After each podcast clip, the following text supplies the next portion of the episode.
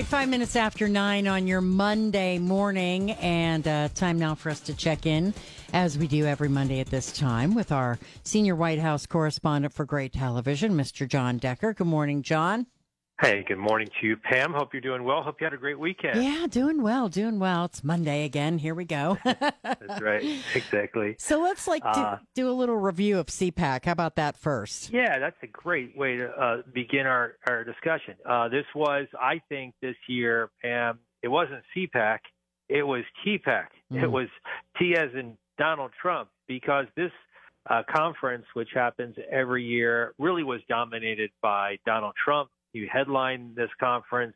Uh, the people that turned out for this conference were there because they wanted to see and hear from Donald Trump. And at the end of it, they have a straw poll. And in that poll, uh, Donald Trump was the overwhelming favorite to be the Republican nominee in 2024, beat everybody by double digits, and uh, not a big surprise. Meanwhile, uh, I think another element to what happened over the weekend was while Donald Trump was speaking at CPAC 3,000 miles away out in California at the Ronald Reagan Library, Ron DeSantis was speaking. Uh, and so uh, everyone, including myself, anticipating uh, his getting into the race, challenging Donald Trump, because I think he is going to be the toughest challenger for Donald Trump in terms of securing the Republican nomination in 2024. Yeah, I think part of the story with CPAC is that you know, for is who wasn't there. You know, there were right. quite a few that chose not to attend.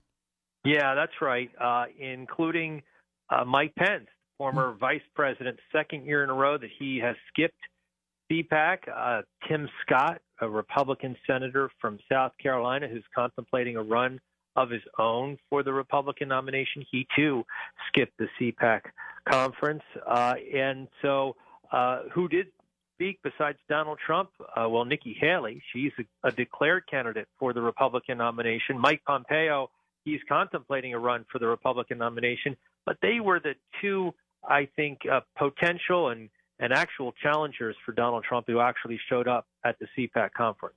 And I was reading some reports that said it wasn't as well attended as it has been in the past. It wasn't. Yeah, that is true. It was sparsely attended. I think that's a good way to describe it. Uh, it doesn't help matters that the chair of the CPAC conference is under uh, a cloud right now uh, because of uh, a lawsuit that has been brought against him and his wife, CPAC itself, for uh, uh, allegations of sexual assault against someone who served as a volunteer for Herschel Walker in his Senate run. He claims that uh, Matt Schlapp, the chair of CPAC, sexually assaulted him. So I think that's another reason for uh, the fact that you didn't have as many Republican potential candidates at this conference this year that you would have had uh, typically a year out from the Republican nomination. Yeah. All right. So what else is happening in Washington? well, what else? We have uh, Donald Trump. He will. Uh, Donald Trump. We have Joe Biden. he will be uh, speaking in Pennsylvania on Thursday, unveiling his budget for the next fiscal year. He'll do so in Philadelphia, Pennsylvania. That will happen later in the week. Uh, so, uh, and then in addition to that, uh, Joe Biden yesterday was in Selma, Alabama, marking the 58th anniversary of Bloody Sunday.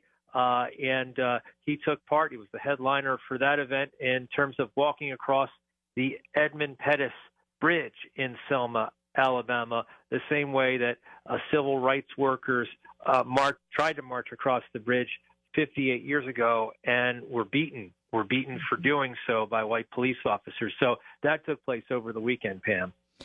And I, I would imagine that people are still asking him if he's going to East Palestine.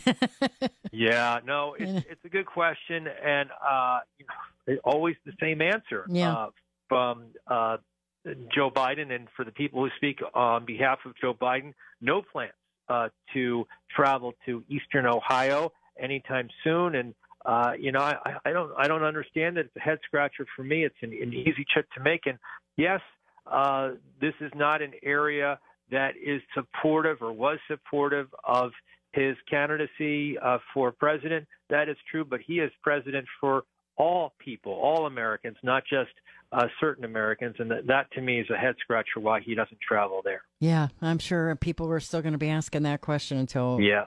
No, Uh, that is true. All right, sir. Well, we um we'll have another chat with you tomorrow. Have a good day. I look forward to it. Thanks again, Pam. Have a great day. I'll talk to you then. Bye bye.